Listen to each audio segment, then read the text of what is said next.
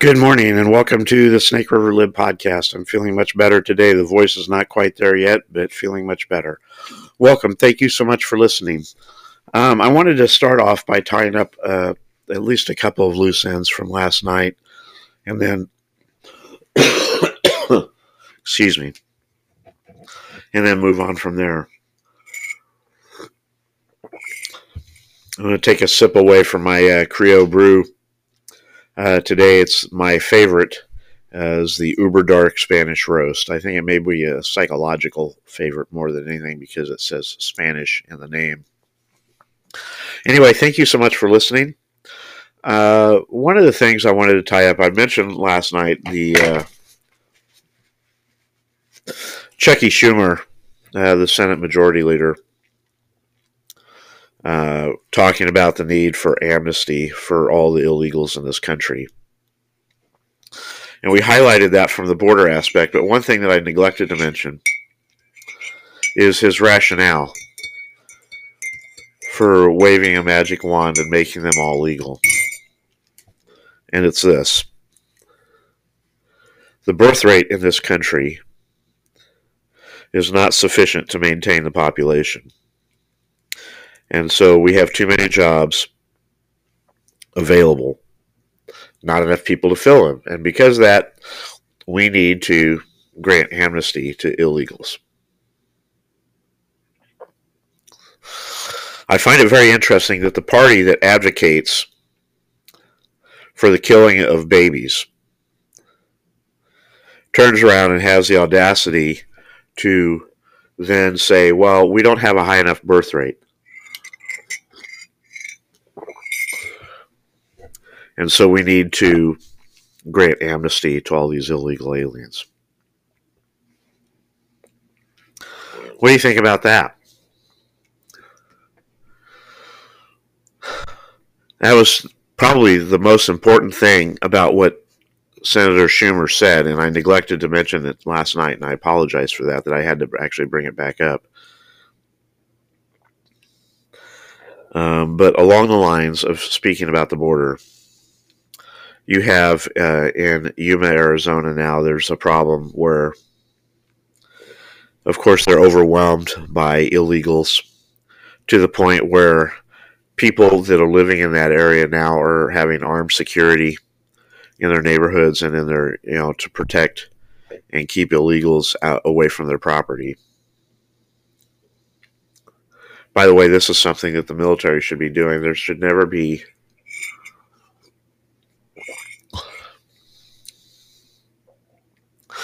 should not have to defend their personal property and private property from people who should not even be here in the first place. As I was out driving a little bit this morning, I was listening to the David Webb show on SiriusXM, had a substitute host. And one thing they mentioned was that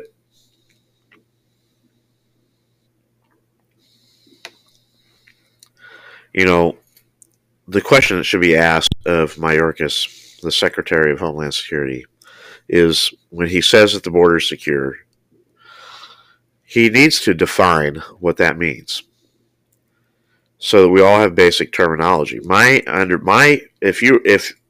interpretation of when somebody says the border is secure is that only people that are authorized to come across are coming across, meaning they're coming through legal ports of entry, and that they have permission to be here. My guess is that that is not Secretary Mayorkas' definition.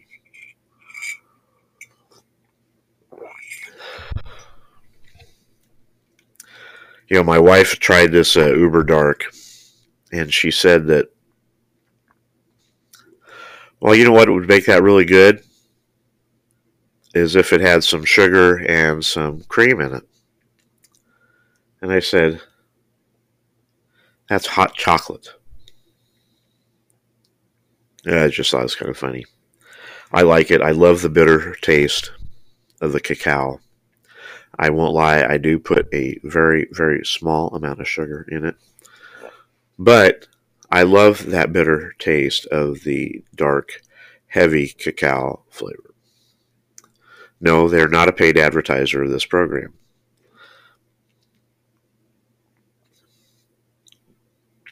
Can you imagine where private citizens are having to hire people? Can you imagine where the governor of a state has to take action to defend the sovereignty of the border because the federal government, the one job of all the jobs the federal government's doing, none of which it's doing well, but the one job that the federal government should be doing, it can't do, which is securing the border. And so again, the definition is very, very key. Somebody needs to get that little weasel, Mayorkas, on the record as to how he defines a secure border. I've mentioned the fact that fentanyl is the number one killer 18 to 45, more so than COVID.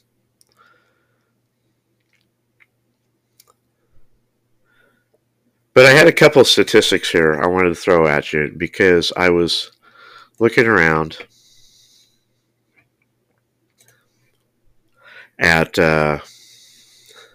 just some statistics just for fun. You know how that is. You know, statistics are what they are. They're just a snapshot at some facts, or at some numbers, really. I guess you can call them facts or not. The Blaze, which is one of my favorite sources of information. Do they perhaps have a conservative tilt to their reporting? They do, but they also report on a lot of stories. And they try very hard to, at least on the reporting aspect of it, keep that bias out.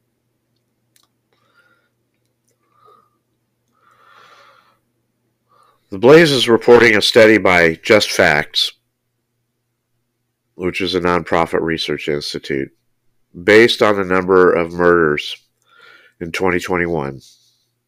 They found that if the crime rate of 2021 continues, 1 out of 179 Americans will eventually be murdered over the course of their lifetimes.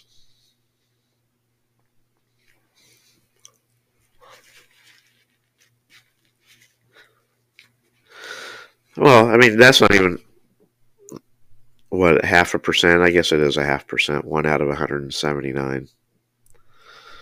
A little bit more than 0.5% chance of being murdered over the course of your life.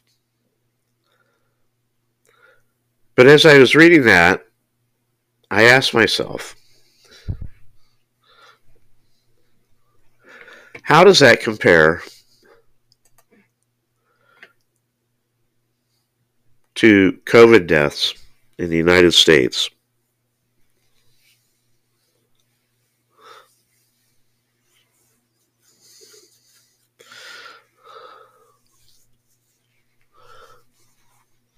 Well, the United States has per million deaths, 3,176 deaths per 1 million of the population. Not 1 million of the people that get COVID, but out of the overall population. So some simple math. Well, it just went away.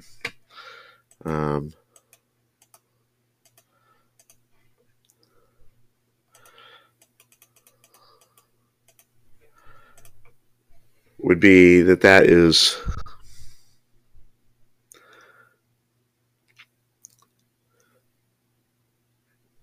0.03% Think about what we did for COVID. Shut down businesses, shut down schools, decided to take hope away from people by denying them access to their churches.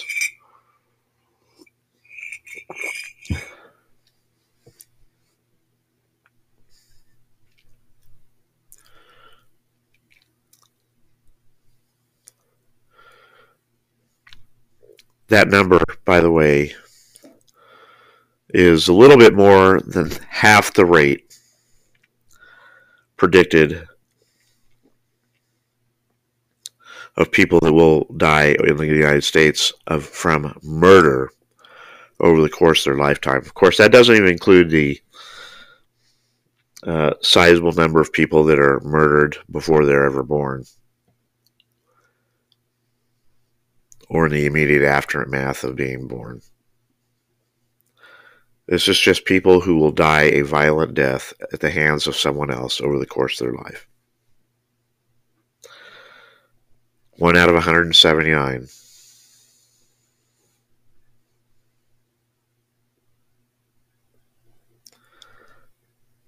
Compared to, 3 out of 1,000.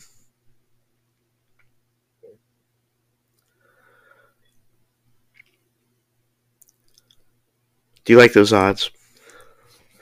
Do you think that we should be taking draconian action to deal with this crime crisis?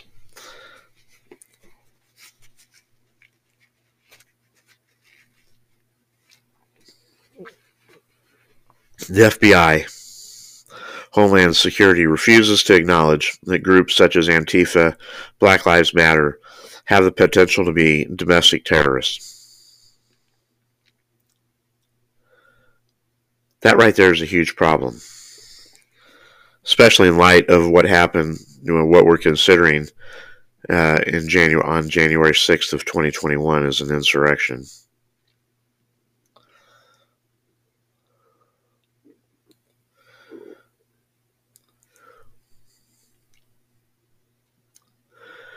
Did you know that while many of the people involved in the January 6th protests had weapons, most of those weapons were back in their hotels because they didn't want to violate DC gun laws? I want you to think about that for a moment. Not one single person has been charged with a gun crime. And based on what Washington, D.C. is going to be doing,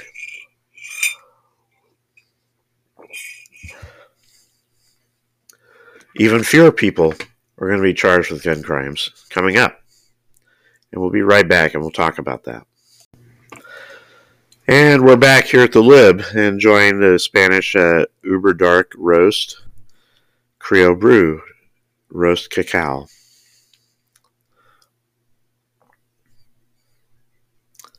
I mentioned the little tease on Washington, D.C.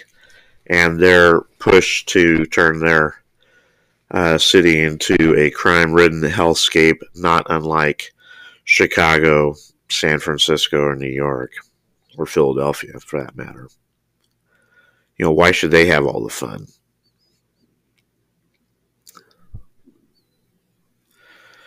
One of the things specifically that is being touted in Washington, D.C. is that they're going to not really prosecute gun crimes anymore. Which begs the question, why do we want to pass more gun legislation?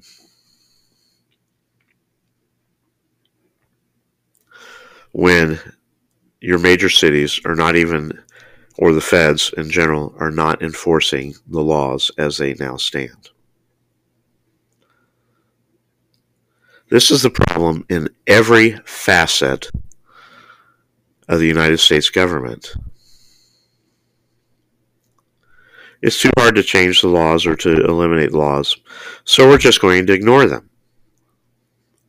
I mentioned yesterday about Title 42 and how a federal judge has ruled that Title 42 cannot be used to exclude people from this country.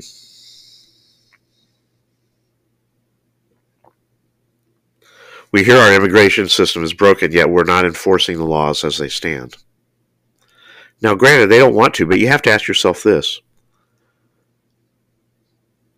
How much effort did the federal government put into defending the use of Title 42 in the court? My guess is none. It'd be like Barack Obama defending the Defense of Marriage Act, which granted was unconstitutional.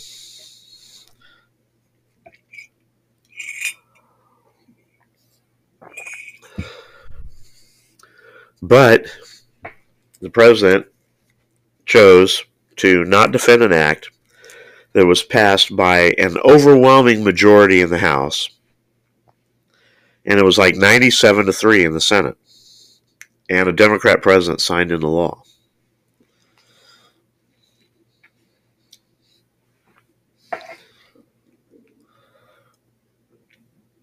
I think that our leaders, and this is one thing that the Congress should do, need to hold people to account, these leaders to account for their willingness to uphold the law.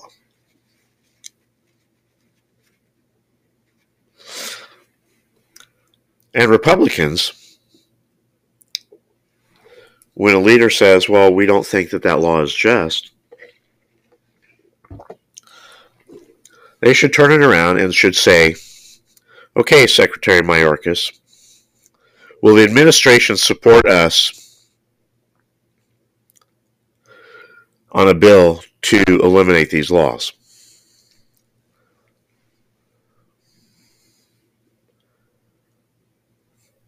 Okay, Director Wray of the FBI, who should be brought up on criminal charges for his failure to act or to answer. Since you're choosing not to enforce gun laws, actually that would be BATF, but FBI is kind of the enforcement arm for that. Will you support us in repealing these laws that you're choosing not to enforce and get them on record? And when they say no, or when they hem and haw, which is what they will do,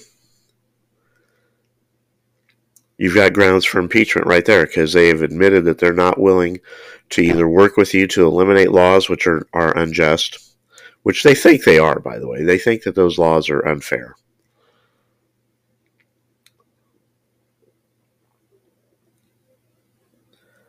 So they're not willing to enforce them, and they're not willing to work to repeal them.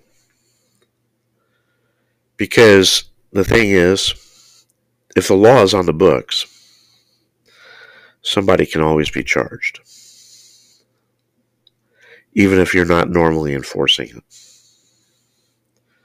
Marijuana charge, you know, or a gun charge related to possession of marijuana, which, by the way, if you ingest marijuana of any kind, it's illegal for you to own or use a firearm, or even touch a firearm.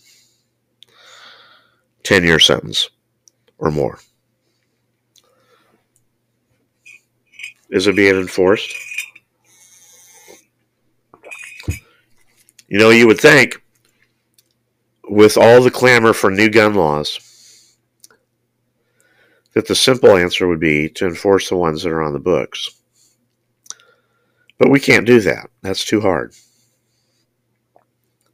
Those laws have a negative impact on people of color. I don't know how. I mean, a law is a law. A law doesn't see race.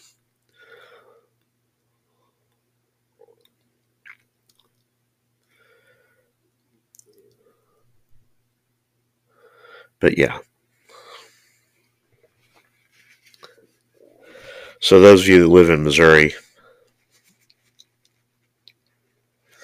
when you go home and light up, just remember the feds could come and send you away for a long time if you have a firearm in the house.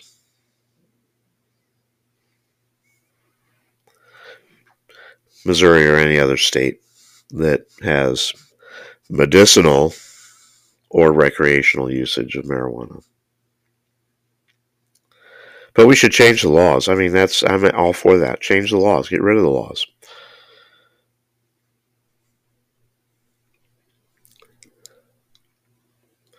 You know, there was something just right on the tip of my tongue that I wanted to say, and it just got derailed.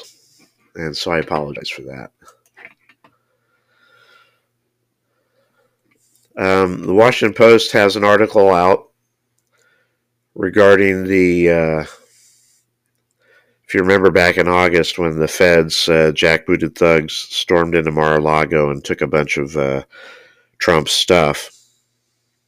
And we were told the threat to national security, etc. Well, it turns out that most of the stuff that they found, even if it was, air quotes, classified, remember, a president ultimately has the say, and the fact that they were in his possession is a de facto declassification.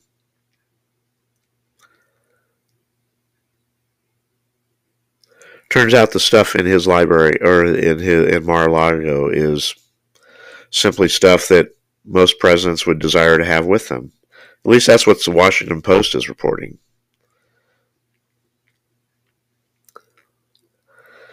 So, you know, we had much ado about the Trump raid and the classified information, nuclear codes, etc., which, of course, is all a crock.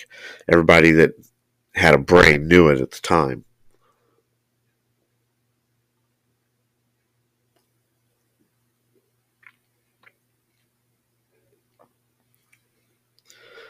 Student loan debacle, the forgiveness, unconstitutional. The Biden Education Department has removed the application for that forgiveness from its website. Are people really that gullible that they see that free money?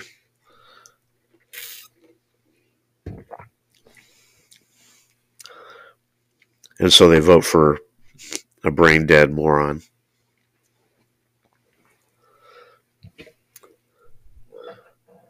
Not that he's brain dead, but there's been an update on John Fetterman as he prepares to transition to the Senate.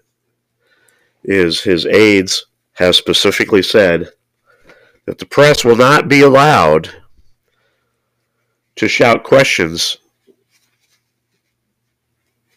at Fetterman in the hallways of Congress. Now, this is a time-honored tradition. You know, this is where you get some of your best quotes.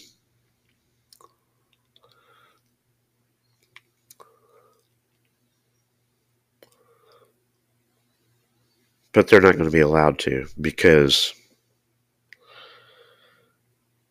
he's still recovering from his stroke. Now the question becomes, so he'll be sworn in January. Will there be a push at some point for him to become the husband of an appointed senator?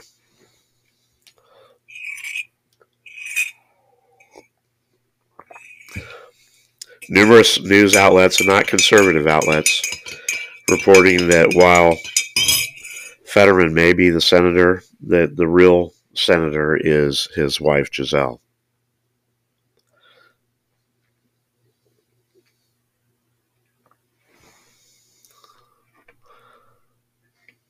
How about that?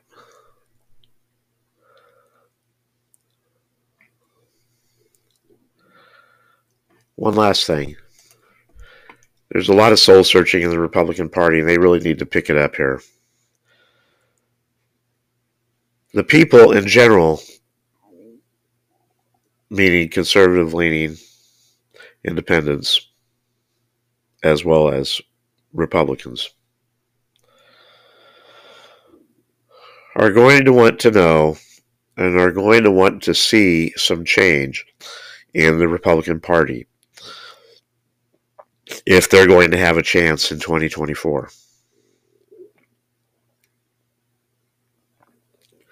They're going to want to see some heads roll. And believe me, heads should roll. Now, McConnell's isn't going to roll.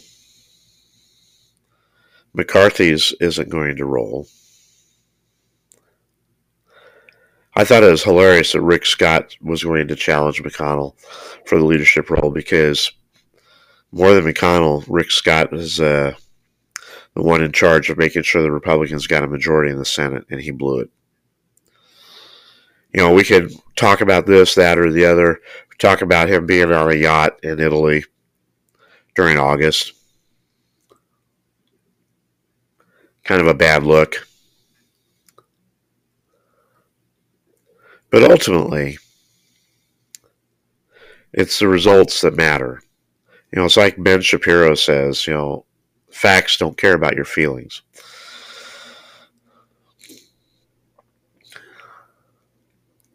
Trump has announced he's going to run for election. Definitely needs to be a very vigorous primary. I don't think that Trump can win a general election.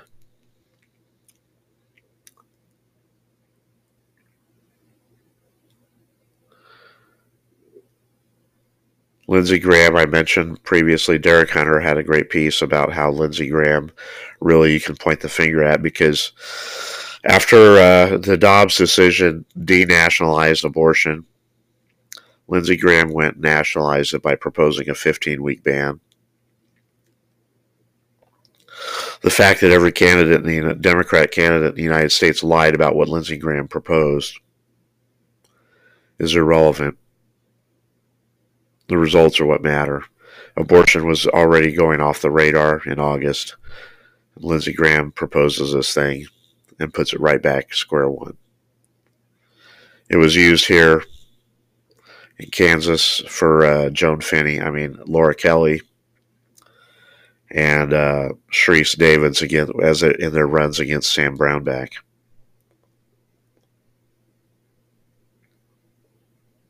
I mean, Derek Schmidt and Amanda Atkins. You wouldn't have never known that by their ads, though. It was Sam Brownback they were running against.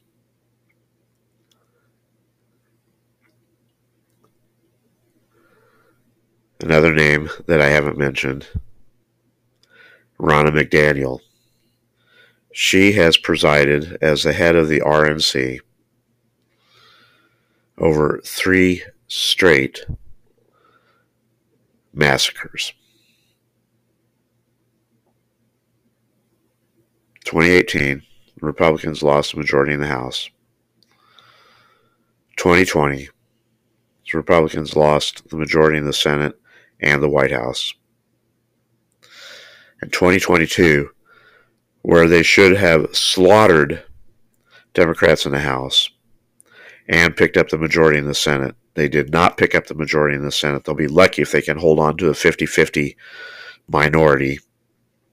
And they eked out a majority in the House.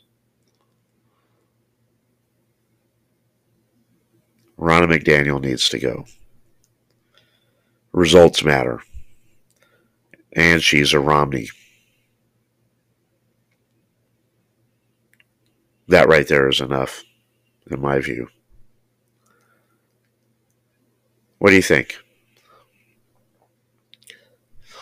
We espouse individualism in this nation, at least we used to,